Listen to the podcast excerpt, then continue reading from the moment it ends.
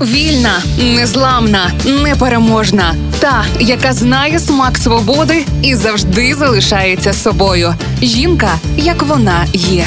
Про жінок, які змінили хід історії в програмі Ольги Талипської на Радіо Перше. Роза Бернер, французька художниця, скульпторка, архітекторка, креслярка, одна з найвизначніших анімалісток 19 століття, була пристрасною вершницею, мисливицею, любителькою жінок, яка радо носила штани. Нагадую, це у 19 столітті. Пояснення Бонер завжди звучали доволі переконливо. Скажімо, волосся вона обстригла тому, що, мовляв, після смерті матері хто мав давати раду моїм кучерям.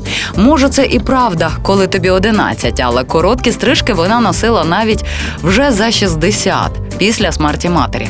Що ж до її улюбленого одягу, то як пояснювала Бонер, лише вдягаючись як чоловік, вона могла пробитись крізь натовпи в бійнях або по кінних ярмарках.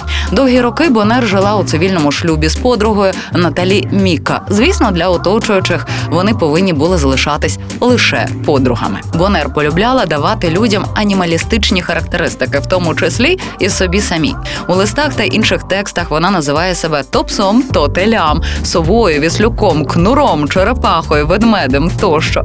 Але все ж твариною, з якою вона відчувала найбільшу спорідненість, був бик або ж буйвол. Через два роки по смерті Розі Бонер присвятили монументальну бронзову статую на пляс Денекур у містечку Фонтебло. Скульптура зображала не саму художницю, а цілком у згоді з її вподобанням бронзового м'язистого бика на повний зріст, який крокує вперед.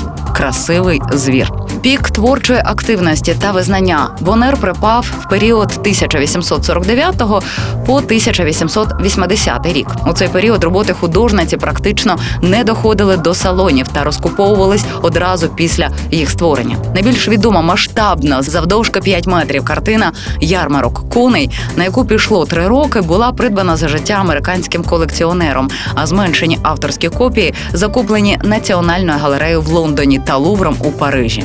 Завдяки успіху, у тому числі комерційному, Бонер придбала замок під Фонтебло, де вона прожила все життя і де зараз знаходиться музей, присвячений саме їй. Професія художника у 19 столітті була суто чоловічою, але завдяки силі свого таланту та працьовитості Роза Бонер досягла широкого визнання. Вона була новою жінкою століття, курила, займалась полюванням, носила чоловічий одяг. А на це потрібен був постійно відновлюваний дозвіл поліцейської префектури. Художницю було нагороджено офіцерським хрестом ордена почесного легіону. А 1894 року вона стала першою художницею офіцером ордену. Жінка, як вона є. В програмі Ольги Телипської на Радіо Перше.